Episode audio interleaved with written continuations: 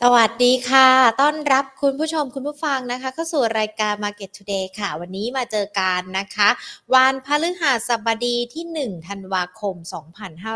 2565 เดือนสุดท้ายของปี 2565 กันแล้วนะคะ เดี๋ยววันนี้มาดูการตลาดหุ้นเป็นอย่างไรกันบ้าง ต้องบอกว่าเปิดมาวันแรกของธันวาคม ตลาดหุ้นช่วงเช้าก็ปรับตัวดีทีเดียวนะคะ เดี๋ยวมาไล่เรียงในประเด็นนี้กันด้วยค่ะ ก่อนที่จะไปไล่เรียงการกับประเด็นต่างๆ ที่เกิดขึ้นนะคะ ขอบพระคุณผู้ใหญ่ใจดีที่ให้การสนับสนุนรายการของเรากันก่อนค่ะ True 5G คบกับ True ดียิ่งกว่า ธนาคารไทยพาณิชย์จำกัดมหาชน และธนาคารเพื่อการส่งออกและนำเข้าแห่งประเทศไทยหรือ Exim Bank ค่ะ ขอบพระคุณที่ให้การสนับสนุนรายการ Market Today ด้วยนะคะ มาดูการตลาดหุ้นเป็นอย่างไรกันบ้าง หลังจากที่เมื่อค่ำคืนที่ผ่านมา เราติดตามการการส่งสัญญาณของเฟดที่มีต่อในเรื่องของอัตราดอกเบี้ยด้วยนะคะ เพราะเฟดมีการเปิดเผยการส่งสัญญาณกันมาว่า อาจจะมีการชะลอการปรับขึ้นอัตราดอกเบี้ย แม้ว่าตอนนี้อาจจะต้องเผชิญกับในเรื่องของอัตราเงินเฟ้อ ก็ถือว่าเป็นเป็นการส่งสัญญาณที่ดี ต่อในเรื่องของทิศทางภาวะดอกเบี้ยด้วยนะคะ วันนี้ก็เลยทำให้ค่าเงินในภูมิภาคเอเชียตอนเช้าเนี่ยก็มีการปรับตัวเพิ่มขึ้นแรงทีเดียวเนาะเพราะว่าเงินดอลลาร์อ่อนค่าหลังจากที่คุณเจอโรมพาเวลมีการส่งสัญญาณ ในเรื่องของการชะลอการปรับขึ้นอัตราดอกเบี้ย ซึ่งคุณพาเวลเนี่ยเขาบอกว่า ผมคิดว่าเป็นเรื่องสมเหตุสมผลที่เราจะชะลอการปรับขึ้นอัตราดอกเบี้ย เมื่อเราได้ปรับขึ้นไปจนถึงระดับที่มั่นใจว่ามีศักยภาพมากพอ ที่จะฉุดเงินเฟ้อให้อ่อนแรงลงได้สำหรับช่วงเวลาที่จะเริ่มชะลอการปรับขึ้นอัตราดอกเบี้ยนั้น อย่างเร็วที่สุดน่าจะเป็นช่วงการประชุมเดือนนี้แหละธันวาคม เดี๋ยวติดตามกันนะคะว่าการประชุมนัดท้ายปีของเฟดจะเป็นอย่างไรกันบ้างหลังจากที่ เมื่อวานนี้กรงงของเราประชุมส่งท้ายปีกันก็ขึ้นดอกเบี้ย 0.25%ด้วยนะคะ ส่วนตลาดหุ้นไทยมาดูกันดีกว่า วันนี้เป็นอย่างไรกันบ้างหลังจากที่เฟดส่งสัญญาณ ชะลอตัวในเรื่องของการปรับขึ้นอัตราดอกเบี้ยชัดเจนแบบนี้แล้ว หุ้นไทย เมื่อวานนี้ยืนเหนือ 1,630 จุดมาได้นะคะ พอมาวันนี้เปิดตลาดมาปรับตัวเพิ่มขึ้น ช่วงเช้าเนี่ยปิดกันไป 1,650.51 จุด บวกขึ้นมาได้ 15.15 จุดนะคะ หรือว่าบวกขึ้นมา 0.93%มูลค่าการซื้อขายอันนี้แค่ครึ่งเช้านะ 41,000 969.69 ล้านบาทก็ต้องบอกว่ามูลค่าการซื้อขายค่อนข้างดีทีเดียวนะคะ ไม่ไม่ไม่ซบเซาเหมือนช่วงที่ผ่านมาเนาะอันดับหนึ่งเดลต้าบวกขึ้นมา 13.99%มูลค่าการซื้อขาย 5,206 ล้านบาท คุณผู้ชมที่ดู Facebook Live หรือว่า YouTube Live ของเราเนี่ย Market Today ใครมีหุ้นเดลต้าถืออยู่ในพอร์ต ลองแลกเปลี่ยนความคิดเห็นมุมมองหรือว่า เขียนคอมเมนต์มาก็ได้นะว่าช่วงที่ผ่านมาเราจะเห็นการปรับขึ้นปรับลงของเดลต้าค่อนข้างที่จะสวิง แล้วก็แรงแล้วก็เร็วถ้าลงก็ลงลึกเหมือนกัน ที่ถืออยู่เนี่ย ตอนนี้เป็นยังไงกันบ้างแล้วนะ อยากจะรู้จริงๆสำหรับใครที่ถือเดลต้านะคะ BDMs ปรับตัวย่อลงมา 3.31%นะคะติดลบกันไป แต่ว่ามูลค่าการซื้อขายก็เป็นอันดับ2นะคะ1,893 ล้านบาทซิริบวกขึ้นมาได้ 8.28%นะคะบ้านปูบวกขึ้นมา 1.53% CPO วันนี้ติดมาอันดับที่ 5 นะคะ ปิดกันไปช่วงเช้า 65 บาท 50 สตางค์บวกขึ้นมา 0.77%มูลค่าการซื้อขายช่วงเช้า 1,246 ล้านบาทค่ะ วันนี้ก็ดูนะ หุ้นในกลุ่มของอิเล็กทรอนิกส์ก็มีการปรับตัวมาคึกคักด้วยนะคะ ค่าเงินบาทแข็งค่าแล้วก็เลยอาจจะทำให้มีเม็ดเงินต่างชาติเข้ามาแล้วก็เพิ่มดัชนีให้มีการปรับตัวเพิ่มขึ้น ดังนั้นเองที่ทางตลาดหุ้นไทยจะเป็นอย่างไรกันบ้าง เดี๋ยวเรามองมุมมองกัน ช่วงเดือนธันวาคมเนี่ยเราจะเจอเขาเรียกว่าอะไรนะ Santa rally กันด้วยหรือเปล่า แล้วคราวนี้ก็มองยาวไปปี 2566 กันเลยเป็นปีกระต่าย กระต่ายเนี่ยมันก็จะมีทั้งการกระโดดเด้งโดดสูงเนาะหรือว่าอาจจะมีในเรื่องของนอนอยู่เฉยๆด้วยหรือเปล่า มาเปรียบเทียบกับตลาดหุ้นไทยในปีหน้า ทิศทางจะโดดกันไปยังไงกันบ้าง หรือว่ามีอะไรที่ต้องระมัดระวังกันบ้างนะคะ เดี๋ยวพูดคุยกันนะคะกับคุณวิจิตรอารยะพิศิษฐผู้อำนวยการอาวุโสนักกลยุทธ์การลงทุนฝ่ายวิจัยจากทางด้านของบริษัทหลักทรัพย์เมย์แบงก์ประเทศไทยจำกัดค่ะ สวัสดีค่ะคุณวิจิตรค่ะครับ สวัสดีครับต้องบอกว่าตลาดหุ้นไทยฟื้นตัวมาวันแรกของเดือนธันวาคม นักลงทุนยิ้มได้กันเลยนะคะ มองมุมมองยังไงกันดีคะการฟื้นตัวในรอบนี้ค่ะโอเคครับภาพรวมจริงๆแล้วเนี่ยก็ในมุมมองของตัวเมย์แบงก์เนี่ยเรายังมองเหมือนเดิมนะครับว่าทิศทางการลงทุนในตลาดหุ้นไทยเนี่ยยังคงค่อนข้างน่าสนใจ แล้วก็มูลค่าของตัว SET index เนี่ยยังคงมีโอกาสในการที่จะแกว่งขึ้นต่อเนื่องนะครับตาม paper ที่เราเขียนในภาพรวมกลยุทธ์ quarter สี่นะครับที่มองว่าตลาดเนี่ยจะเป็นภาพของการแกว่ง sideway up นะครับเพื่อขึ้นมา ซึ่งเราเห็นแล้วช็อตที่เป็นการปลดล็อกมากที่สุดเนี่ยคือเมื่อคืนนี้ที่ถ้อยแถลงของคุณเจอโรม พาวเวลเนี่ยสอดคล้องออกมานะครับกับฝั่งของตัวตลาดที่มองไว้อยู่แล้วแหละว่าสัญญาณของการประชุมในรอบสุดท้ายของปีเนี่ยน่าจะเป็นภาพที่อัตราดอกเบี้ยต่างๆ ของอเมริกาที่เร่งตัวขึ้นมากๆเนี่ยน่าจะเป็นภาพของการที่ใช้อัตรา ดอกเบี้ยขาขึ้นที่ชะลอตัวลงแล้วนะครับ นั่นคือสัญญาณรอบนี้เนี่ยน่าจะเป็นครั้งแรกในรอบสี่ครั้งล่าสุดนะครับที่ก่อนนั้นเนี่ยใช้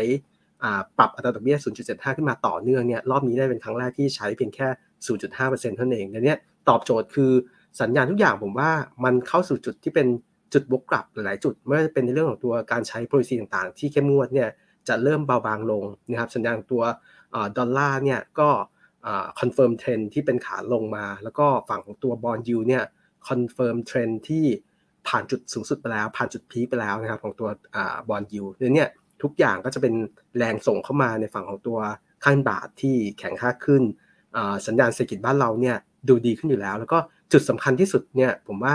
ตลาดอาจจะกังวลมากเกินไปกับฝั่งของตัวการเกิด recession นะครับซึ่งถ้าเกิด policy ต่างๆของฝั่งธนาคารกลางต่างๆ ทั่วโลกเนี่ย ไม่ได้รุนแรงมาเหมือนกับช่วงก่อนหน้านั้นเนี่ยผมว่าตลาดควรจะต้องอผ่อนในประเด็นเนี้ยลงมาบ้างแล้วก็ทำให้ตลาดสินทรัพย์เสี่ยงทั่วโลกเนี่ยปรับตัวขึ้นนะครับอืมค่ะ ช่วงเดือนธันวาคมเรามองโอกาสดัชนีเซตเป้าหมายของเรายังไงกันบ้างคะเพราะว่าเดี๋ยวเราก็จะจบปี 2565 กันแล้วด้วยนะคะคุณวิจิตโอเค ภาพรวมของตัวปีนี้นะครับ แล้วก็วางดัชนีเป้าหมายไว้เหมือนเดิมตั้งแต่ต้นปี แล้วก็วางไว้ที่พันเจ็ดเลยเนี่ย ด้วยภาพรวมของการเข้าสู่ช่วงช่วงโค้งสุดท้ายของปีเนี่ยผมไม่เชื่อว่าตลาดยังมีโอกาสในการไซด์เวอัพแล้วก็ขึ้นไปทดสอบใกล้ๆ 1,700 จุดได้เหมือนเดิมนะครับก็วันนี้ดึงขึ้นมาเนี่ยค่อนข้างดีละขึ้นมาที่แนวต้านสำคัญบริเวณสักประมาณ 1,650 จุดนะครับในการเปิดของตัวเดือนธันวาคมเนี่ยช่วงที่เหลือของเดือนเนี่ยผมว่า 50 จุดไม่ได้ยากสำหรับการที่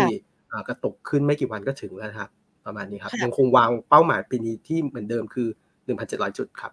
ค่ะอะพอในรอบปีนี้เนี่ย 1,700 จุดมีโอกาสให้เห็นด้วย แล้วก็เหลือระยะเวลาอีก 1 เดือนสำหรับนักลงทุนที่จะลงทุนส่งท้ายปี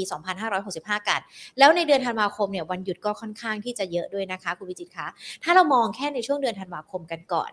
การลงทุนกลยุทธ์น้ำหนัก อาจจะผ่อนหนักผ่อนเบากันได้หรือยังคะสำหรับการลงทุนในหุ้นนะคะ ผมว่าโดยโดยโดยดูจากเซ็นเป็นการลงทุนนะครับช่วงที่ผ่านมาเนี่ยคนที่มาไล่หุ้นในตลาดหุ้น ไทยเนี่ยจะมีแค่ต่างชาติ ต่างชาติซื้อสุทธิต่อเนื่อง ขณะที่นักลงทุนสถาบันในประเทศเนี่ยเป็นภาพของการขายสุทธินะครับดังนี้ด้วยโมตัมแบบนี้จะผ่อนการซื้อเนี่ยผมว่ายังนะครับใครมีของควรจะต้องโหลดเพิ่มใครมีของแล้วเนี่ยถือต่อได้เพราะว่าผมเชื่อว่าสัญญาณหลังจากนี้เนี่ยโมเมนตัมของคนเนี่ยน่าจะเริ่มเคลียร์มากขึ้น คนที่กลัวกลัวคนที่แบแบตลาดเนี่ยผมว่าน่าจะปิดความเสี่ยงเรียบร้อยแล้วนะครับสัญญาณการเบรกขึ้นมาแบบนี้ถ้าไปช็อตหรือว่า ไปทำ SBL ต่างๆเนี่ยอันนี้เจ็บหนักแน่นอนนะครับในนี้ด้วยทิศทางโมเมนตัมคือยังมีรูมในการที่จะแกว่งขึ้นได้ใครมีของยังไม่พอเนี่ยผมว่ายังเป็นโอกาสนะครับในการที่จะเพิ่มของแล้วก็อย่างที่เราเห็นกันเนี่ยมันไม่ได้ไล่เรียงแค่ช่วงของปลายปีนี้ผมเชื่อว่าต้นปีหน้าเนี่ยสัญญาณของการบูลลิชยังคงเกิดขึ้นนะครับในนี้ก็ยังสะสมได้ต่อครับช่วงเดือนนี้ใครที่ยังไม่มีของควรทยอยเก็บของนี่จะเป็นของกลุ่มไหนยังไงดีคะ อ่าโอเคครับง่ายที่สุดเลยเนี่ยคือสัญญาณของตัวโมเมนตัมของกำไรจะเป็นตัวตอบโจทย์นะครับทิศทางช่วงที่ผ่านมาเนี่ยบางตัวเนี่ยอาจจะเป็นทิศทางที่เรียกว่ากำไรแผ่วลงบ้าง แต่ผ่านจุดต่ำสุดไปแล้วเนี่ยภาพรวมในช่วงถัดไปเนี่ยผมเชื่อว่าจะเป็นภาพของการพลิกฟื้นกลับขึ้นมาแล้วเนี่ยหน้าหุ้นพวกเนี่ยอยู่ในยิ่งอยู่ในโซนล่างมากๆเนี่ยผมว่าต้นทุนไม่เสียเปรียบ แล้วก็ฝั่งของตัวกองทุนยังเก็บของไม่เยอะเนี่ยหุ้นอะไรก็ตามที่มันยัง underown กำไรมาเนี่ยสัญญาณพวกนั้นน่าเป็นจุดหนึ่งในการค่อย สะสมกลับขึ้นมานะครับ แล้วแต่ว่าจะเล่นตีมอะไร อย่างเช่นสมมติว่ายกตัวอย่างคนเล่นในช็อตของตีมการลงทุนในทิศทางของตัว growth stock เนี่ยเห็นว่าสัญญาณ growth stock ช่วงที่ผ่านมาเนี่ยโดนแรงกดดันในเรื่องของตัวพวกบอลยูค่อนข้างมาก แต่ท้ายสุดเนี่ยเราเริ่มเห็นแล้วว่าบอลยูของอเมริกา ยังไงก็แล้วแต่คงไปพีกันแค่ 5%เท่านั้นเองดังนั้นเนี่ยคีย์นี้สัญญาณของ discount rate ในช่วงถัดไปจะต่ำลงทำให้หน้าหุ้นที่เป็น growth stock ที่มีการเติบโตของตัวกำไรได้จริงๆเนี่ย จะกลับมานะครับในนี้หน้าหุ้นพวก growth stock ต่างๆ ผมว่าน่าสนใจมากหรือว่าเล่นในเชิงกับกันเนี่ยเทรนด์ก่อนนั้นคนจะมองว่าดอกเบี้ยขาขึ้น แต่ณปัจจุบันจะเห็นว่าโมเมนตัมของแนวโน้มดอกเบี้ยต่างๆ เนี่ยมันยังขึ้นต่อนะที่แต่ว่าเริ่มเห็นอัตราการขึ้นที่ชะลอตัวลง แล้วก็เริ่มเห็นสัญญาณของการพีคของดอกเบี้ยเนี่ยที่จะเกิดขึ้นในช่วงถัดไปเนี่ยสัญญาณแบบนี้ควรจะต้องเล่นในเชิงของตัว reverse กลับก็คือไปหาหน้าหุ้นที่โดนผลกระทบจากดอกเบี้ยขาขึ้น หน้าหุ้นพวกนั้นที่กดลงมามากๆเนี่ยจะเป็นภาพของการไล่เลียงกลับ ยกตัวอย่างเช่น กลุ่มของตัว finance ที่ก่อนหน้านั้นเนี่ยกลัวมากๆในเชิงของตัวดอกเบี้ยอัดเข้ามาเรื่อยๆนะครับแต่ผมเชื่อว่าทุกอย่างเนี่ยมัน price in เข้าไปในโมเดลของตัวนักวิเคราะห์เรียบร้อยหมดแล้วดังนั้นเนี่ยด้วย key แบบนี้ดอกเบี้ยไม่ได้เป็นเทรนด์ขาขาขึ้นแบบรุนแรงเนี่ยช็อตนี้เป็นช็อตหนึ่งในการเอากลับของตัวกลุ่ม finance ได้เหมือนกัน วันนี้ก็มีหลายตัวที่ทั้ง finance ตัวใหญ่ตัวเล็กเนี่ยก็ขยับขึ้นได้ค่อนข้างสวยทีเดียวนะครับ ค่ะ ถ้าอย่างนั้นเองเนี่ยเรามองเห็นวิวในช่วงเดือนสุดท้ายของปีกันละ ดูมีทิศทางที่ดีขึ้น การปรับตัวดีขึ้นแบบนี้ส่งต่อไปยังปี 2566 กันเลยหรือเปล่าคะเออผมเชื่อว่าตอนนี้มีมีสองขาที่แยกกันอยู่นะครับ ทั้งฝั่งตัวกลุ่มที่ยังคงแรลลี่ต่อแล้วก็กลุ่มที่ใส่ความเสี่ยงเข้ามาที่ตลาดเนี่ยค่อนข้างเยอะอันนี้ต้องตอบโจทย์คือณปัจจุบันผมว่ายังมี2ขั้วขั้วที่มองความเสี่ยงเนี่ยแน่นอนเขาก็ยังคงมองในเชิงของตัว ภาพรวมพวกเศรษฐกิจในช่วงถัดไป ที่อาจจะเข้าสู่ recession อเมริกาตัวเลขยังไม่ดีนัก ฝั่งของตัวฝั่งยุโรปเนี่ยก็ค่อนข้างย่ำแย่ แต่จริงๆแล้วผมว่าการปลดล็อกมันคือจุดนี้แหละ ถ้าการผ่อน policy เนี่ยเกิดขึ้นนะครับ ไม่ได้ใส่ policy อะไรต่างๆ ที่รุนแรง ดอกเบี้ยไม่ได้ขึ้นแรง คีย์นี้แหละเป็นคีย์หนึ่งสำคัญที่สายที่มองความเสี่ยงมองความรุนแรงมากๆเนี่ยอาจจะต้องกลับมาฉุกคิกแล้วผมเชื่อว่า ผมยังเลือกข้างโมเมนตัมของการไปต่อนะครับก็คือสัญญาณโดยรวมผมว่าตลาดกังวลมากเกินไปถ้าเกิดดูในเชิงของตัวนักเศรษฐศาสตร์ที่ใส่ข่าวเข้ามาที่ตลาดเนี่ยมองว่าอย่างนู้นอย่างนี้ แต่ถ้าเกิดไปดูในเชิงของตัว GDP เนี่ยเอาจริงๆประเทศที่รุนแรงมากๆอย่างฝั่งฝั่งตัวยุโรปต่างๆ GDP ก็ไม่ได้ติดลบนะครับดังนั้นเนี่ยภาพรวมผมว่ายังไม่ได้มีโทนอะไรที่รุนแรงขนาดนั้นขนาดที่ตลาดเนี่ยกระแทกลงไปช่วงที่ผ่านมา แล้วก็ อัพไซด์ริสหนึ่งจุดหนึ่งเนี่ยที่ต้องจับตามองคือจีน จีนคนใส่ประเด็นลบเข้าไปค่อนข้างเยอะแต่ณปัจจุบันผมว่ามันอยู่ในฐานที่ค่อนข้างต่ำมากๆ รอวันในการที่จะกลับมาของจีน ซึ่งวันดีคืนดีที่จีนกลับมาจริง ๆ เปิดประเทศได้จริง ๆ เนี่ยคีนั่นแหละ ผมว่ามันอยู่ในช่วงของภายในปีหน้าแน่นอนเนี่ยด้วยภาพรวมมาประทุสักจุดจุดหนึ่งเนี่ยตลาดก็พร้อมที่จะปลดล็อกกลับขึ้นมาทั้ง e a r n i n g ของตัวจีนเอง ทั้งฝั่งของตัวคู่ค้าเอง แล้วก็ ฝั่งของตัว GDP growth ของตัวโลกเนี่ยที่ได้แรงหนุนจากฝั่งของจีนกลับขึ้นมาเนี่ยผมว่าเป็นแรงส่งที่ที่ค่อนข้างดีนั้นเนี่ยมุมมองของผมปีหน้า ยังไม่ได้มองเหมือนกับค่ายที่แบแบนะครับ ผมยังมองว่าสัญญาณของตลาดในช่วงครึ่งอย่างน้อยครึ่งปีแรกเนี่ยยังไปได้อยู่บวกกับปัจจัยในประเทศอย่างที่เราเห็นกันเนี่ยท่องเที่ยวปีนี้นักท่องเที่ยวปิดปีเนี่ยคงอยู่โซนสักประมาณ10 ล้านคน ตอนนี้มาแล้ว 7 ล้าน เหลืออีก 2 เดือนนะครับ เดือนล่าสุดเนี่ยประมาณ ล้านสี่เกือบล้านห้านะครับดังนั้นเนี่ยเดือน11 เดือน12 ผมว่าตัวเลขล้านห้าเนี่ยไม่ใช่ยากไม่ใช่เรื่องยากเดือนนี้ปิดปีปิดปีเนี่ยคือ 7 ล้านบวก3ล้านได้อยู่แล้วนะครับ10 ล้านคน ขณะที่ดูเทียบกับภาวะปกติในอดีตเนี่ย40 ล้านนะครับเดือนนี้ปีหน้าผมว่ายังไงก็แล้วแต่จีนปลดล็อกนะครับจังหวะของจีนปลดล็อกจะเป็นจุดหนึ่งในการ on top หนึ่งเนี่ยไม่ต้องคาดหวังเยอะเอาแค่ครึ่งหนึ่งของภาวะปกติคือ 20 ล้านคนผมว่าได้เห็นชัวร์นะครับดังนี้สัญญาณของตัวในประเทศ ภาคท่องเที่ยวยังค่อนข้างแข็งแกร่ง การลงทุนจะกลับมานะครับ การย้ายฐานการการลงทุนต่างเนี่ยผมว่าไทยเป็นแหล่งลงทุนที่ค่อนข้างดีนะครับ การบริโภคอย่างอย่างที่เราเห็นกันเนี่ยเดี๋ยวปลายปีฝั่งของตัวภาครัฐจะพยายามปล่อยมาตรการกระตุ้นเศรษฐกิจออกมาออกมาเรื่อยๆนะครับ ก็อาจจะเป็นจุดหนึ่งในการboost ในเรื่องเรื่องของตัวการบริโภค consumption เนี่ยให้ค่อย ๆ ฟื้นตัวขึ้นนะครับนี่ครับที่การส่งออกเนี่ยคนจะบอกว่าเดือนล่าสุดส่งออกแผ่วไปค่อนข้างเยอะ แต่ผมเชื่อว่า โมเมนตัมในช่วงถัดไปเนี่ยถ้าเศรษฐกิจโลกอย่างที่เรามันลิงก์กันเป็นโดมิโนนะครับเศรษฐกิจโลกไม่ได้ down ลงไปมากมาย policy เป็นการปลดล็อกเนี่ยสัญญาณของตัวคู่ค้าของบ้านเราเนี่ยมันก็จะค่อยๆฟื้นตัวกลับขึ้นมา แล้วก็เอาจริงสัญญาณตอนนี้คือตลาด bear ในเรื่องของส่งออกไปเยอะเกิน ผมเชื่อว่าท้ายสุดเนี่ยมันไม่ได้แย่ขนาดนั้นสำหรับตัวการส่งออกเนี่ยตอบโจทย์คือเศรษฐกิจบ้านเราฟื้นตัวขึ้น แล้วจะมีของแถมเพิ่มเติมด้วยในปีหน้าเนี่ยที่ผมเชื่อว่าการเลือกตั้ง นะครับในช่วงสักประมาณ quarter สองเนี่ยจะเกิดขึ้น เพราะตอนนี้ตัวกฎหมายลูกต่างๆ ก็ปลดล็อกเรียบร้อยแล้ว key นี้แหละเป็น key หนึ่งในการที่จะกระตุ้น boost ความเชื่อมั่นของในประเทศเนี่ยกลับขึ้นมาอีกครั้งหนึ่งนะครับเป็น story ในการลงทุนในช่วงครึ่งปีแรก นะครับค่ะ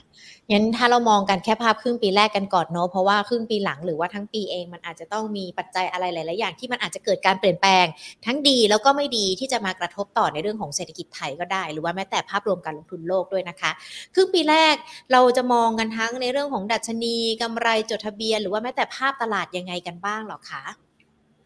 เอ่อภาพรวมของตัวตลาดก่อนตลาดผมว่ายังมีรูมในการไปต่ออย่างที่เราเห็นกันเนี่ย แรงส่งในเรื่องของตัว seasonal ในเรื่องของตัวท่องเที่ยวเนี่ยมันไม่จบแค่ quarter สี่อย่างน้อย quarter สี่ต่อ quarter หนึ่งเนี่ยได้อยู่แล้วก็ quarter สองเนี่ยแรงส่งในเรื่องของตัวการเลือกตั้งผมว่าจะเป็นอีกธีมหนึ่งในการที่จะกระตุก sentiment การลงทุนความเชื่อมั่นต่างๆนะครับค่าเงินบาทยังเป็นเทรนแน่นอนคือแข็งค่า เพราะว่าเราเริ่มเห็นสัญญาณของดุลบัญชีเดินสะพัดบ้านเราเนี่ยตัวเลขเดือน 9 เดือน 10เนี่ยสองเดือนเป็นภาพของการเกินดุลติดต่อกัน แล้วเกินดุลดโมเมตัมที่เรียกว่าขยายตัวขึ้นด้วยเดือน 9 เนี่ย เราเกินดุลในโซนสักประมาณ600 กว่าล้านเหรียญนะครับเดือน 10เนี่ยดึงขึ้นมาที่ 800 กว่าล้านเหรียญดังนั้นเนี่ยเทรนในช่วงถัดไปเนี่ยถ้าเกิดเราไปดูเบรกดาวเนี่ยถ้าส่งออกไม่ได้แย่กันไปนัก ขณะที่ในฝั่งของตัวการบริการก็คือการท่องเที่ยวต่างๆเนี่ยมันบูสต์กลับขึ้นมาเรื่อยๆ ผมเชื่อว่าในข่าวตัวดุลบริการของบ้านเราจะกลับมาเกินดุล แล้วก็เป็นตัวบวกกันเนี่ยให้ดุลบัญชีเดินฟัดบ้านเราเนี่ยในช่วงถัดไปยังคงเป็นเห็นเห็นสัญญาณของการเกินดุลและเกินดุลด้วยความเร่งเพิ่มเติมขึ้นมาเรื่อยๆเนี่ยจุดนี้ ตอบโจทย์ชัดเจนคือเทรนด์ข้าบาทเนี่ยจะเป็นจุดหนึ่งในการแข็งค่าแล้วก็กระตุก sentiment ในช่วงครึ่งปีแรกเนี่ยให้ยังดูดีอยู่นะครับส่วนที่เป็นในเชิงของตัว index อันนี้ต้องขออุบไว้ก่อนนิดนึง เพราะว่าณปัจจุบันเรายังไม่ได้ปล่อย paper ในภาพรวมของตัว paper รายปีในปีหน้านะครับ แต่ก็แน่นอนผมเชื่อว่าจากโมเมนตัมแบบนี้เนี่ย ปีนี้เราวางไว้พันเปีหน้าก็ไม่ต่ำกว่าพันเนะครับควรจะต้องไปต่อ ได้ค่ะ เดี๋ยวถ้ามีความชัดเจนเดี๋ยวมาคุยกันอีกรอบนึงเนาะสำหรับในปีหน้า แต่ถ้าในมุมมองเศรษฐกิจล่ะคะ เราจะเห็นปีนี้หลายค่ายหลายหน่วยงานเลยนะ ที่เป็นสัญญาณเศรษฐกิจไทย ปรับเพิ่ม GDP ในปีนี้ แต่ไปปรับลดในปีหน้านะคะ อันนี้มันมีความเป็นห่วงหรือว่ามันมีนัยยะสำคัญอะไรเกี่ยวกับในเรื่องของเศรษฐกิจ และจะมีผลต่อในเรื่องของการลงทุนด้วยไหมคะโอเค ภาพรวมที่อาจจะมีจังหวะการ adjust บ้างในโซนนี้เนี่ยส่วนใหญ่แล้วก็มาจาก adjust ตัวเลขในฝั่งตัวการส่งออก เพราะว่าตลาดยังคงมีความกังวลนะครับ อย่างที่ผมบอกว่าค่ายของคนที่แบร์เนี่ยยังมีความเสี่ยงในเรื่องของตัวการถดถอยของตัวเศรษฐกิจโลกอยู่ ไม่ว่าจะเป็นอเมริกาหรือว่ายุโรปก็ตามหรือจีนก็ตามเนี่ยสัญญาณพวกนี้เป็นตัวหนึ่งที่เข้ามาวนเวียนในภาพรวมของเซนเมนต์การส่งออกเนี่ยแน่นอนถ้าคู่ค้าไม่ดีเนี่ยเราเริ่มเห็นแล้วผลกระทบในภาพรวมของตัวเลขส่งออกล่าสุดที่ที่เห็นกันดังนั้นเนี่ยด้วยภาพรวมแบบนี้ก็ทำให้ การปรับลด GDP เนี่ยในขาของตัวพอชั่นของการส่งออกเนี่ยไม่ใช่เรื่องแปลกนะครับ การ revise ลงมาคำถามคือ revise ลงมาแล้วเนี่ยสัญญาณของการ growth ยังอยู่ในโซนที่รับได้หรือเปล่า ซึ่งถ้าเกิดเรากลับมาดูในเชิงของยกตัวอย่างแบงก์ชาตินะครับแบงก์ชาติเนี่ยล่าสุดที่ปล่อยออกมาเนี่ยฝั่งของตัวปีหน้าเขาขยับลงมาจาก 3.8 นะครับ ลงมาเหลือ 3.7คำถามคือลงมา 0.1 ผมว่าไม่ได้มีสำคัญขนาดนั้น แล้วก็ เทียบกับปีนี้เนี่ยที่ forecast กันสักประมาณโซน 3.2 เรายังคงเห็นอัตราของตัว GDP เนี่ยเพิ่มขึ้นด้วยความเร่งนะครับ 3.2 ไป 3.7 แล้วก็การปล่อยตัวเลขเพิ่มเติมอีกช็อตหนึ่งของตัวแบงค์ชาติก็คือปล่อยตัวเลขของปี 67 มาเนี่ยก็ต้องบอกว่า forecast ไปที่ 3.9ดังนี้เนี่ยยังคงเห็นเทรนด์ของการขึ้นของ GDP อย่างสวยงามก็คือ 32 37 แล้วก็ 3.9 นะครับเนี่ยถ้าเกิดเป็นแบบนี้เนี่ยผมว่า ขนาด adjust ในเรื่องความเสี่ยงของการกดดันนะครับของพวกเศรษฐกิจ recession ต่างๆของของทั่วโลกไปแล้วเนี่ยแต่ขณะแต่บ้านเราเนี่ยยังเห็น GDP growth แบบนี้อยู่เนี่ยผมว่าค่อนข้างโอเคเลยแล้วผมเชื่อว่าท้ายสุดเนี่ยการเซอร์ไพรส์ในฝั่งของตัว GDP growth ในเรื่องของการส่งออกต่างๆเนี่ยมันจะเกิดขึ้นในช่วงถัดไป นะครับอืมค่ะ ถ้าอย่างนั้นพอเราเห็นทิศยาทิศทางที่ดีขึ้นสำหรับในเรื่องของตลาดหุ้นไทยแล้ว ในปีหน้าวิธีการเล่นหุ้นการเลือกหุ้นนี่มันจะต้องมีเทคนิคอะไรกันเป็นพิเศษ หรือว่าหุ้นที่จะกลับมาเติบโตล้อกับในเรื่องของภาวะเศรษฐกิจในปีหน้านี่จะกลับมาน่าสนใจสำหรับการลงทุนของนักลงทุนไหมคะเอ่อตีมปีหน้าแน่นอนครับ เราอาจจะต้องไปลอง query ดูนะครับว่าภาพรวมของหน้าหุ้นอะไรปีนี้ที่ underperform นะครับแล้ว ปีหน้าเนี่ยจะมีสัญญาณของการเชิญราวกลับขึ้นมาหรือไม่ ซึ่งหน้าหุ้นแบบนี้ผมเชื่อว่ากองทุนชอบ เพราะว่าในฝั่งของตัวกองทุนเวลาเขา load หุ้นเนี่ยเขาต้อง load ในปริมาณที่ค่อนข้างเยอะหน่อยหนึ่งดังนั้นเนี่ยต้องมี volume ในการที่จะให้เขาเก็บสะสม ซึ่งถ้าเกิดไปไล่ในเบรนราคาหุ้นสูงๆเนี่ยแน่นอนคือต้นทุนเขาไม่ไม่ได้เปรียบนะครับดังนั้นเนี่ยคีย์แบบนี้อาจจะไม่ใช่ตัวเลือกที่ดีสำหรับการลงทุนของกองทุนระยะกลางยาวนะครับ ซึ่งสมมติเรากลับมาดูเนี่ย ปีนี้จุดที่ย่ำแย่มากที่สุดเนี่ยต้องบอกว่าผมว่าคือจีนนะครับถ้าเกิดใครนักลงทุนเนี่ยมีการลงทุนนอกเหนือจากฝั่งของตัวหุ้นเนี่ยลองไปลงทุนในฝั่งของตัวกองทุนด้วยเนี่ยจะเห็นว่าผมว่านักลงทุนท่านนั้นเนี่ยต้องมีกองทุนจีนแน่นอนนะครับซึ่งถ้าเกิดดู performance ของกองทุนจีนทุกกองนะครับที่เปิดอยู่เนี่ยเละเทะนะครับในปีที่ผ่านมานี่ติดลบแบบอย่างอย่างต่ำผมว่าก็มี 50%แน่ๆนะครับในการ ซื้อลงทุนไม่ว่าซื้อจุดไหนเนี่ยผมว่าติดแน่นอนสำหรับตัวกองทุนจีน เพราะว่าดัชนีของฝั่งจีนเนี่ยปรับตัวลงอย่างมีสำคัญ เศรษฐกิจจีนค่อนข้างดาว แล้วก็อย่างที่เรารู้กันดีเขา zero COVID เขาล็อกดาวน์ค่อนข้างจริงจังมากๆนะครับทีนี้ keyword สำคัญเนี่ยส่วนตัวผมคิดว่าการปลดล็อกเรื่องของตัว zero COVID เนี่ยของจีนเนี่ยอาจจะยังยากเพียงแต่ว่าการผ่อนปลนให้มันดีขึ้น และมีความหวังมากขึ้นเนี่ยผมว่ามันเริ่มมีความหวังเริ่มมีมีจังหวะในการเห็น เพราะว่าอย่างล่าสุดเนี่ย เห็นว่าจีนมีจังหวะในการปะทะเรื่องของการประท้วงอะไรต่างๆ แต่ท้ายสุดเนี่ยภาครัฐก็พยายามที่จะผ่อนปลนแล้วก็ไม่เห็นช็อตของการปะทะออกมาแบบการใช้กำลังแบบรุนแรงนะครับนั่นเนี่ยคีย์นี้แน่นอนคือภาครัฐก็เตรียมตัวเหมือนกันช็อตหนึ่งนั้นเนี่ยแน่นอนปีหน้าผมว่าเศรษฐกิจจีนปีนี้ที่แย่ๆเนี่ยเป็น bottom นะครับปีหน้า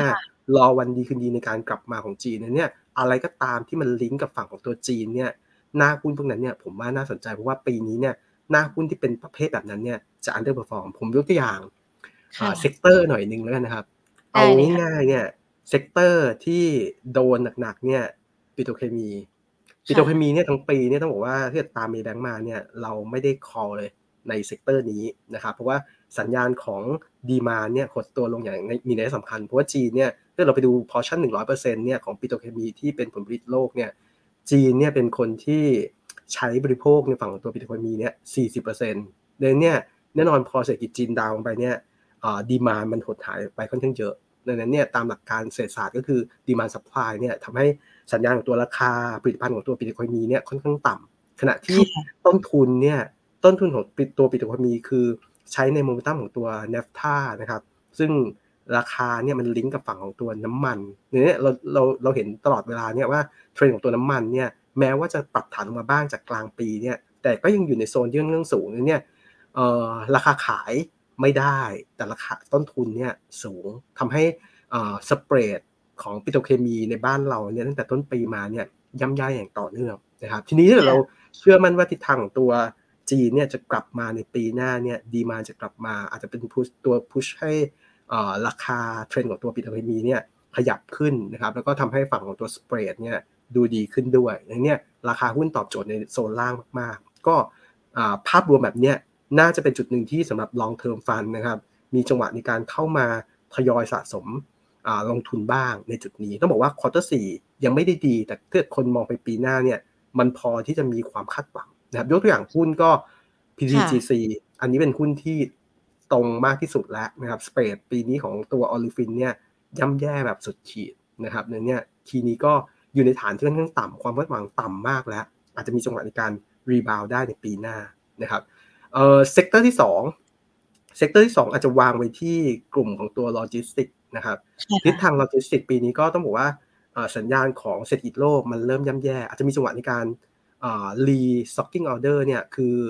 มีการซื้อสินค้าเป็นล็อตใหญ่ๆเนี่ยเข้าไปบ้างเป็นรายจุดเพียงแต่ว่าโดยภาพ overall เนี่ยช่วงที่ผ่านมาฝั่งของตัว หุ้นในกลุ่มของตัวโลจิสติกเนี่ยก็มีจังหวะในการปรับฐานเยอะ โดยเฉพาะยิ่งโลจิสติกที่มีสายส่งเนี่ยที่ลิงก์กับฝั่งพวกจีน อันนี้จะโดนหนักมากๆนะครับยกตัวอย่างเช่น บ้านเราตัวที่ลิงก์หนักๆ แล้วมีสายส่งเป็นในสายจีนฮ่องกงเนี่ยก็คือตัว Wise Logistics นะครับซึ่งช่วงที่ผ่านมาปรับฐานเยอะ ราคาหุ้นเนี่ยลงมาเยอะมาก แต่จริง ๆกำไรของเขาเนี่ยถอยลงไม่ได้เยอะมากเพียงแต่ว่าแค่ไม่ได้ทำออทำไฮใหม่ ตัวนี้เหมือนกับคนเสพติดนะครับคนเสพติดตัวกำไรที่เดินหน้าทำนิวไฮต่อเนื่องนะครับพอไม่ได้ทำนิวไฮปุ๊บเนี่ยสัญญาณของการปรับฐาน valuation ต่างๆเนี่ยโดน discount มา ซึ่งจุดเนี้ยผมว่าเป็นจุดหนึ่งที่น่าสนใจสำหรับคนที่กล้าเสี่ยงแล้วก็ลงทุนระยะกลางยาวเนี่ยผมว่า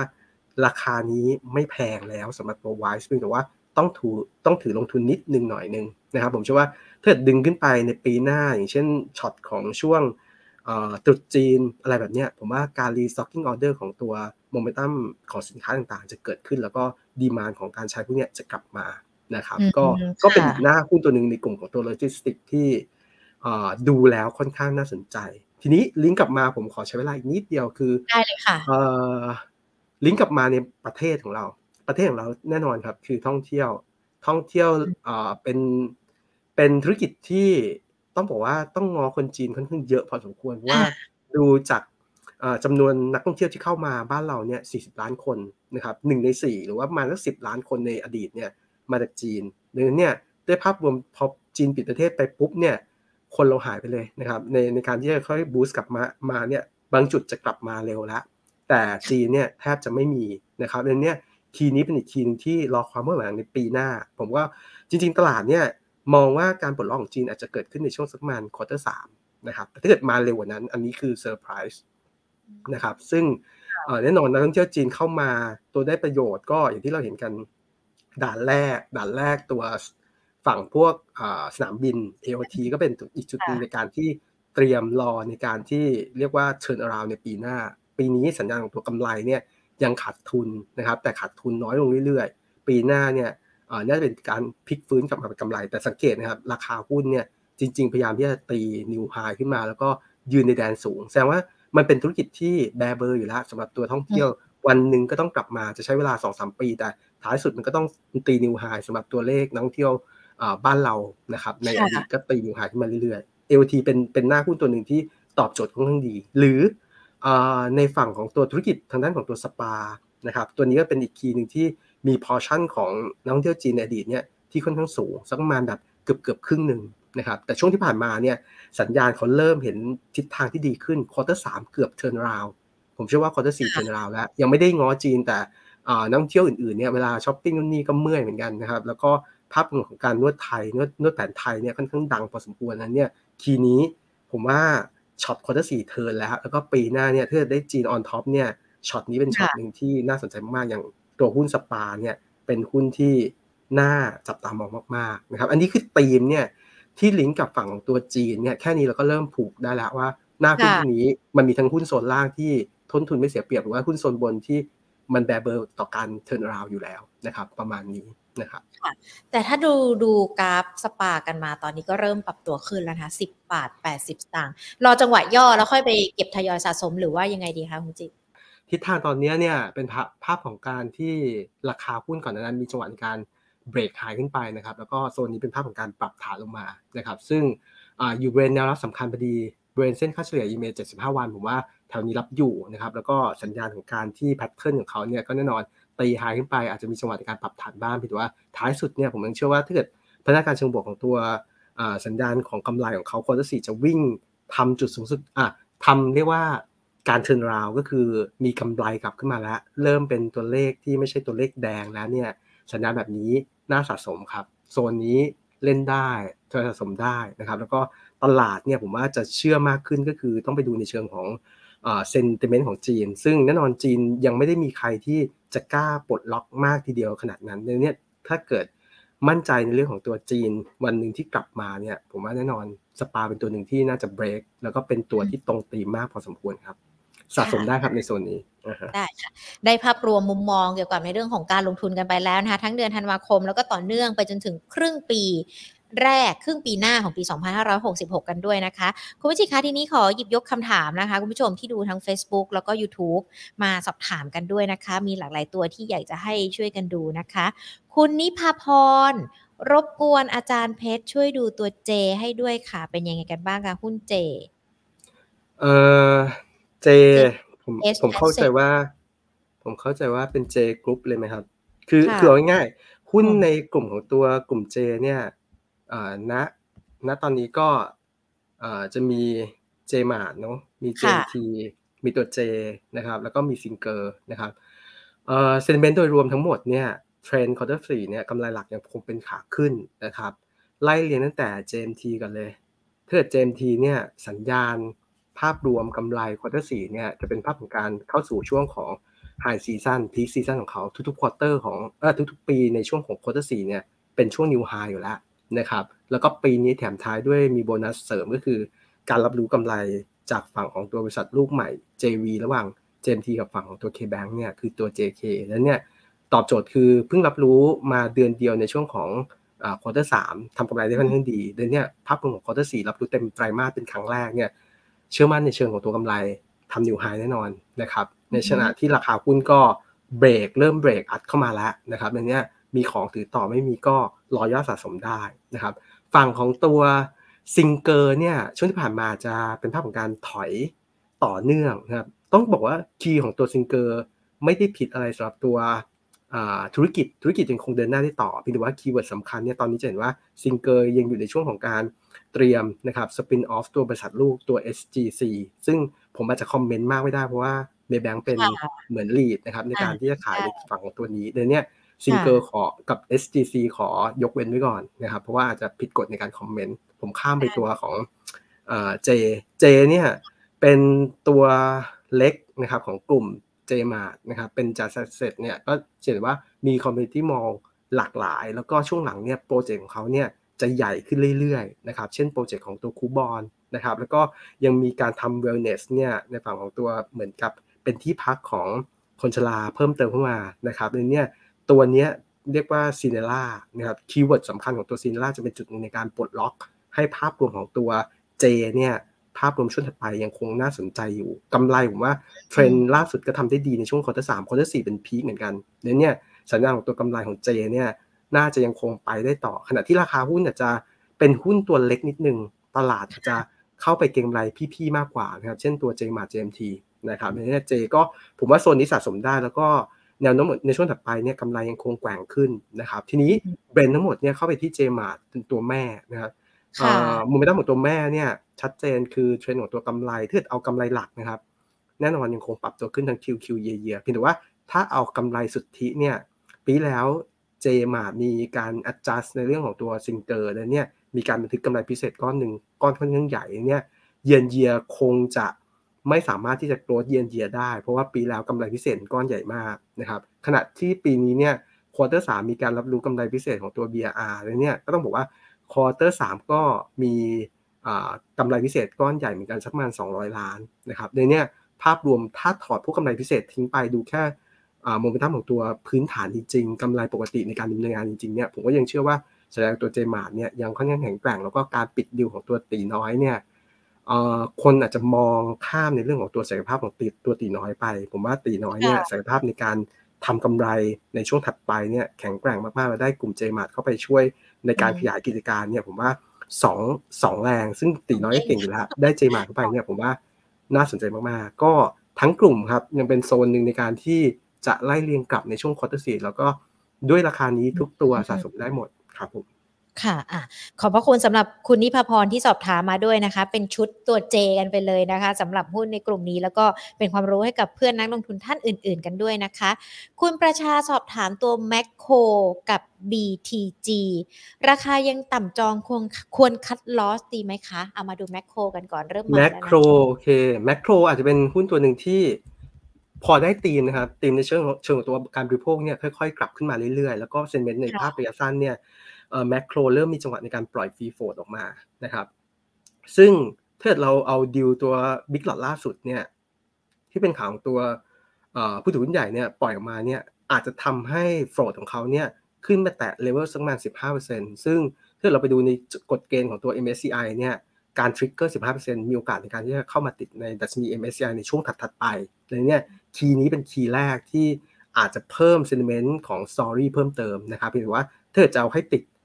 ดัชนี SET50 เนี่ยอาจจะต้องปลดล็อกมากกว่านี้ก็คือต้องทำ free float เนี่ยให้ขึ้นไปอยู่ในเลเวลสักประมาณ 20%หรือว่ามี big lot ออกมาสักประมาณอีก 500 ล้าน ซึ่งค่อนข้างยังยังยากอยู่นะปัจจุบันเนี่ยแค่เอาจอดช็อตนี้คือโมเมนตัมของตัวธุรกิจ กลับมาดีขึ้น แล้วก็สัญญาณของตัวโอกาสในการลุ้น MSCI ในรอบถัดๆไปนะครับก็จะเป็นพอที่จะเป็นแรงส่งให้แมคโครเนี่ยค่อยๆแกว่งขึ้นได้เหมือนกันเพียงแต่ว่าในเชิงของตัว fair value เนี่ยณปัจจุบันจริงๆแมคโครเล่นในแฟร์ที่ค่อนข้างแอบนักวิเคราะห์อาจจะประเมินในเรื่องของตัว valuation เนี่ยในโซนนี้อาจจะไม่ได้ไม่ได้มี upside มากมายนะครับก็อาจจะอยู่ในโซนสักประมาณ 40 ต้นๆสำหรับตัวแฟร์ตัวแมคโครนะครับก็โดยทั่วผมว่า ยังมีลุ้นในการที่จะไปต่อนะสำหรับตัวแมคโครในภาพนี้ที่แบบมี story ของตัว MSCI ที่คาดหวังกันนะครับอีกตัวหนึ่ง BTG ละคะ ราคาต่ำจองอ่า BTG ต้องบอกว่าสัญญาณของโมเมนตัมการลงทุน ส่วนตัวผมคิดว่าตัวนี้ก็ยังค่อนข้างเหนื่อยนะครับเพราะว่า keyword หลักๆ ภาพระยะสั้นเนี่ยอะไรก็ตามที่มันลิงก์กับฝั่งตัวราคาเนื้อสัตว์เนี่ยสัญญาณระยะสั้นจะเห็นว่าเทรนด์ของตัวราคาเนื้อสัตว์เริ่มปรับฐานลงนะครับดังนั้นเนี่ย ไม่ว่าจะเป็นลิงก์กับฝั่งของตัวหมูหรือไก่เนี่ยโมเมนตัมในช่วงระยะสั้นไม่ค่อยดีนักดังนั้นเนี่ยด้วยภาพรวมของการลงทุนผมว่ายังยังไม่ใช่ยังต้องรอก่อนนะครับ แล้วก็เชื่อว่าช่วงถัดไปเนี่ยสัญญาณก่อนหน้านั้นเนี่ยทิศทางของตัว supply นะครับ supply พวกฝั่งของตัวหมูเนี่ยมันอยู่ในจุดที่ค่อนข้างต่ำเพราะว่าเกิดโรคนะครับ ขณะที่ตอนนี้เนี่ยสัญญาณโรคเนี่ยมันเริ่มคลี่คลายทำให้ supply ของหมูเนี่ยเริ่มออกมาเยอะขึ้นดังนั้นเนี่ยเทรนด์ของตัวราคาหมูเนี่ยก็เป็นภาพของการที่ไม่ได้อยู่ในโซนสูงดังนั้นเนี่ยภาพรวมของ BTG เนี่ย Betagro เนี่ยผมว่าอาจจะต้องรอกันอีกนิดนึงใครใครยังไม่มีของผมว่ายังไม่รีบเข้าครับสำหรับตัว BTG ครับค่ะอ่ามาที่ตัวต่อไปกันเลยนะคะ คุณหลิวๆค่ะ แนวโน้ม TLI ค่ะอ่า TLI TLI เนี่ย Thai Life เนี่ยอยู่ในกลุ่มของตัวประกันนะครับ ซึ่งแน่นอนสัญญาณของตัวกลุ่มประกันเนี่ยเขาจะเล่นกับอะไรเขาจะเล่นกับทิศทางของโมเมนตัมของดอกเบี้ยนะครับ ซึ่งอย่างที่เราเห็นกันเนี่ยล่าสุดนะครับ คุณโจโรโพเวลเนี่ยพูดคุยในเชิงของตัวแนวโน้มดอกเบี้ยเนี่ยค่อนข้าง เรียกได้ว่าใส่โมเมนตัมของการขึ้นดอกเบี้ยที่เบาลงนะครับ แล้วก็เห็นสัญญาณของตัวดอกเบี้ยของอเมริกาเนี่ยอาจจะพีคในปีหน้าที่โซนสักประมาณ5% แบบนี้มันซ้อนอะไรมันซ้อนว่าทิศทางของตัวเทรนด์ของการเล่นดอกเบี้ยขาขึ้นเนี่ยผมว่ามันโอกาสในการทุกอย่างมันพีคแล้วก็เทรนด์ของตัวบอลยืนต่างเนี่ยมันน่าจะผ่านจุดพีคไปหมดแล้วดังนี้อาจจะไม่ใช่ปัจจัยบวกเข้ามากับการที่จะเก็งกำไรในกลุ่มของตัวประกันนะครับดังนี้หน้าหุ้นกลุ่มประกัน ผมว่ายังไม่แนะนำครับสำหรับตัวกลุ่มประกันครับค่ะยังไม่แนะนำนะคะ คุณลิวหลิวลองฟังคำแนะนำแล้วก็ลองปรับใช้กันดูด้วยนะคะ คุณชนิดสอบถามตัวกลุ่มเดินเรือค่ะคุณวิจิตว่าทำไมราคามันไม่ขยับหรือว่ามันมีนัยยะสำคัญอะไรกับกลุ่มนี้หรือเปล่าคะแน่นอนครับ กลุ่มเดินเรือเนี่ยก็คงต้องดู key indicator ของตัว proxy เช่น เรื่องของ c a f e นะครับเรื่องของตัวดัชนี BDI นะครับซึ่งแน่นอนด้วยภาพรวมช่วงที่ผ่านมาตัวที่มันลิงก์มากๆเนี่ยมันคือเทรนแนวโน้มของตัวจีนนะครับเรื่องนี้ที่เกิดเศรษฐกิจจีนเนี่ยเป็นภาพของการแผ่ว ภาพรวมแบบนี้ในการใช้สินค้าในการรีต่างๆเนี่ยโดยเฉพาะอย่างยิ่งในฝั่งของตัวต้นทุนสินค้าหลักเนี่ยน่าจะยังคงไม่ได้เห็น bullish มากๆเดี๋ยวนี้อันนี้ต้องรอสัญญาณของตัวจีนกลับมาอีกรอบหนึ่งสำหรับการที่จะกลับมา bullish ในกลุ่มของตัวเดินเรือนะครับประมาณนี้ตัวต่อไปนะคะ กลุ่มแบงก์จะไปต่อหรือเปล่าคะเอ่อกลุ่มแบงก์เนี่ยต้องบอกว่าแนวโน้มของการลงทุนกลุ่มแบงก์คือเอ่อภาพรวม loan growth นะครับสินเชื่อต่างๆเนี่ยจริงๆยังอยู่ในภาพของการขยายตัวขึ้นนะครับแล้วก็ภาวะของตัวการตั้งสำรองในช่วงที่ผ่านมาเนี่ยแบงก์ต่างๆ ตั้งสำรองไปค่อนข้างเยอะเลยเนี่ยดูในเชิงของตัวแนวโน้มของกำไรเนี่ยผมเชื่อว่ากลุ่มแบงก์เนี่ยจะค่อยๆ ฟื้นตัวอย่างค่อยเป็นค่อยไปกลับขึ้นมานะครับในขณะที่ฝั่งของตัว valuation เนี่ยแน่นอน valuation ของแบงก์ไม่ได้แพงอยู่แล้ว ทุกคนคอว่าแบงก์เล่นในโซนค่อนข้างต่ำแต่ความเสี่ยงคือตลาดยังไม่กล้าเพราะว่ากลัวกลัวในเชิงของตัวเศรษฐกิจต่างๆ ที่ จะเป็นแรงกดดันในช่วงถัดไปอย่างเนี้ยตอบโจทย์คือผมว่าแบงก์เป็นกลุ่มที่อยู่ในโซนล่างนะครับ แล้วก็อาจจะเหวี่ยงไม่ได้มากเพราะว่าอย่างที่บอกว่าเป็นตัวใหญ่ แล้วก็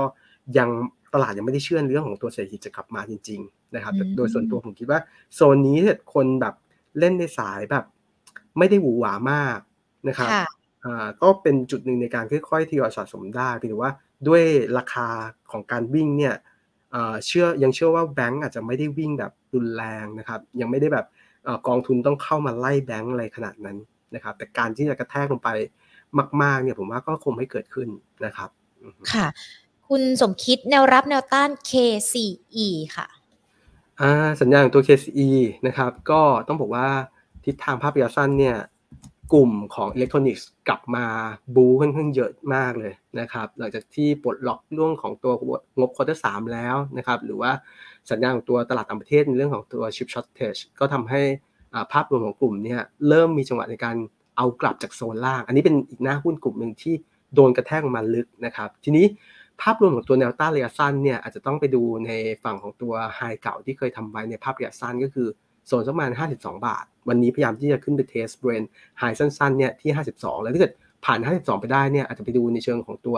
แนวต้านเต็มรอบของเขานะครับก็คือโซนเบรนเส้นค่าเฉลี่ย 200 วันของเขาที่ 56 บาทนะครับสำหรับตัว KCE นะครับส่วนกรอบระยะสั้นเนี่ยถ้าเอาให้ดีเนี่ยโมเมนตัมของการฟื้นตัวในขานี้เนี่ยไม่ควรที่จะวกกลับต่ำกว่า 48 บาทแล้วสำหรับตัว KCE แต่ผมคิดไว้นิดนึง เออ sentiment ของการลงทุน KCE นะตอนนี้เนี่ยอาจจะมีประเด็นหนึ่งที่วนเวียนเข้ามาได้ในช่วงสักประมาณครึ่งปีแรกของเออครึ่งเดือนแรกของเดือนธันวาคมนะครับก็คือประเด็นในเรื่องของตัวการ rebalance ของเซ็ตห้าสิบเซ็ตร้อยซึ่งรอบนี้เนี่ยโอกาสของตัว KCE มีลุ้นเหมือนกันที่จะหลุดในตัวดัชนีเซ็ตห้าสิบดังนั้นเนี่ยอาจจะมี sentiment เชิงลบเข้ามาได้บ้าง ก็คงต้องระมัดระวังในการลงทุนนิดนึงสำหรับตัวกลุ่มนี้จริงๆผมว่า ตัวที่ปลอดภัยมากกว่าคือตัวของ HANA นะครับประมาณนี้แล้วกันนะครับค่ะ งั้นขอทิ้งท้ายที่คุณลูกเกดนะคะ ตัวมิ้นค่ะจะไปถึง 32 บาทไหมคะ รอบนี้ โอเคสัญญาณสัญญาณของมิ้นเนี่ยยังอยู่ในภาพของการ rebound นะครับในเนี่ยสามสิบสองผมว่าได้เห็นนะครับทิศทางก็แนวโน้มกำไรอย่างที่เราเห็นกันเนี่ย quarter สามทำได้ดีมากนะครับ quarter สี่เนี่ยภาพรวมของการฟื้นได้ทั้งสองขาเลยทั้ง โมเมนตัมของโรงแรม ซึ่งโรงแรมในประเทศเราเห็นแล้วว่าภาพรวมของการจองห้องพักต่างๆเนี่ยของ occupancy rate เนี่ยค่อนข้างเต็มนะครับแล้วก็สัญญาณของตัวโรงแรมต่างประเทศ ซึ่งพอชั่นที่หนึ่งอยู่ที่ยุโรป ซึ่งคนจะบอกว่าเกิด recession นู่นนี่เนี่ยแต่จริงๆแล้วอัตราการเข้าพักของตัวยุโรปเนี่ยเกณฑ์ดีเลยนะครับ แล้วก็ถ้าเกิดดูอีกพอชั่นอีกขาหนึ่งก็คือเรื่องของตัวธุรกิจอาหารเนี่ยอย่างที่เราเห็นกันตอนนี้ไปห้างเนี่ยก็ต้องบอกว่า การเข้าคิวในเรื่องของตัวร้านอาหารเนี่ยกลับไปเหมือนเดิมนะครับเนี่ยการตอบโจทย์ก็คือสัญญาณของตัวมินเนี่ยผมเชื่อว่า quarter สี่ก็ยังเป็น quarter ที่น่าสนใจอยู่ แล้วก็ภาวะของความกังวลในเรื่องของตัวต้นทุนแก๊สต่างๆ ที่ก่อนหน้านั้นเคยกังวลว่าแก๊สสูงเนี่ยตอนนี้ราคาแก๊สก็ปรับฐานลดลงแล้วดังนั้นเนี่ยคีย์นี้ก็ไม่ได้เป็นแรงกดดันนะครับดังนั้นสามสองได้เห็นครับ ค่ะ อ่า ได้เลยค่ะ วันนี้คุยการมองมุมมองตลาดหุ้นในช่วงเดือนธันวาคม แล้วก็มองภาพไปยังครึ่งปีแรกของปี 2566 ด้วย เชื่อว่านักลงทุนเนี่ยจะได้รับฟังคำแนะนำต่างๆนะคะ ที่คุณวิจิตฝากกันมา คุณวิจิตทิ้งท้ายกันหน่อยไหมคะสำหรับในเรื่องของการลงทุนในตลาดหุ้นแน่นอนปีนี้เราเผชิญกับหลากหลายเรื่องเลยเนาะที่อาจจะมีทั้งผลกระทบทำให้การลงทุนเนี่ยมันเป๊ะๆกันไปบ้าง หรือว่าแม้แต่ส่งผลต่อภาพรวมการตลาดที่การตลาดหุ้นของบ้านเราด้วยนะคะ หลายเรื่องเลยเราจะมีคำแนะนำสำหรับนักลงทุนยังไงกันดีคะก็แน่นอนครับ ปีนี้ยังเป็นปีที่ผ่านมาค่อนข้างเยอะแล้วก็ค่อนข้างยากในการลงทุน แต่ต้องบอกว่าอย่าอย่าเพิ่งท้อนะครับ ก็เรียนรู้กันไปจากทั้ง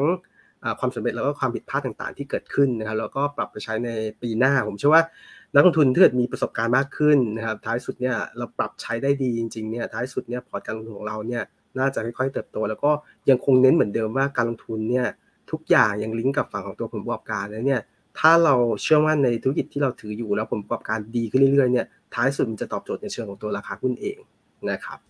ค่ะอะได้เลยค่ะ วันนี้ขอบพระคุณมากๆนะคะ โอกาสหน้าพูดคุยกันอีกนะคะ ครับ สวัสดีครับค่ะ คุณวิจิตนะคะเข้ามาพูดคุยกันคุณวิจิตอารยพิสิทธิ์ผู้อำนวยการอาวุโสนักกลยุทธ์การลงทุนฝ่ายวิจัย บริษัทหลักทรัพย์เมย์แบงก์ประเทศไทยจำกัด เข้ามาพูดคุยกันนะคะ เกี่ยวกับในเรื่องของตลาดหุ้นเดือนธันวาคม วันนี้เป็นยังไงกันบ้างวันแรกส่งสัญญาณดี จะต่อเนื่องไปยังทั้งปีเลยหรือเปล่านะคะ แล้วก็มองปีหน้ากันด้วย มีหุ้นที่ปีหน้าจะกลับมานะมีตัวไหนกันบ้างมี 3 กลุ่มอุตสาหกรรมหลายตัวเลยนะคะผู้ชมที่เข้ามาทีหลังนะ เดี๋ยวลองฟังย้อนหลังกันดูเนาะทั้ง Facebook แล้วก็ YouTube Money and Banking Channel นะนะคะ ฟังย้อนหลังดูก็ได้จะได้ทั้งความรู้แล้วก็เป็นตัวหุ้นที่ถามกันมาด้วย แล้วก็มีหลากหลายตัวเนี่ยที่คุณผู้ชมหลายท่านถามกันมา แล้วเราได้พูดกันไปตั้งแต่ตอนแรกแล้ว เดี๋ยวเราลองฟังกันตั้งแต่ต้นชั่วโมงนะคะ แล้วที่สำคัญ Market Today ของเรามากันตั้งแต่บ่าย 2 ดังนั้นถ้า Facebook ยังไม่ได้กดไลค์ Money and Banking Channel หรือว่าทาง YouTube ยังไม่ได้กด Subscribe กันไว้ กดกันไว้นะคะ พอเราไลฟ์ปุ๊บเด้งแจ้งเตือนท่านปั๊บท่านมาฟังแล้วท่านก็จะได้พิมพ์คำถามกันมา เป็นคนแรกๆกันเลยเนาะเพราะว่าหญิงจะไล่คำถามกันมา ตั้งแต่คุณผู้ชมที่สอบถามมาคนแรกแล้วก็ไล่ลงมา 2 3 4 5 จนหมดเวลานะ เราก็เลยอาจจะไม่ได้ถามคำถามสำหรับคุณผู้ชมที่อาจจะเข้ามาทีหลังกันด้วย ต้องขออภัยกันด้วยนะคะ ดังนั้นย้ำกันอีกรอบนึง Market Today กมาเจอกันทุกๆวันบ่าย2นะคะถ้าไม่อยากพลาดการลงทุนอย่าลืมกดติดตามทั้งช่องทาง YouTube แล้วก็ Facebook รวมไปถึงพอดแคสต์ของเราด้วย Money and Banking Channel นะคะ ส่วนวันนี้หมดเวลาแล้วค่ะ ลากันไปก่อน พรุ่งนี้กลับมาพบกัน ลากันไปก่อนนะคะ สวัสดีค่ะ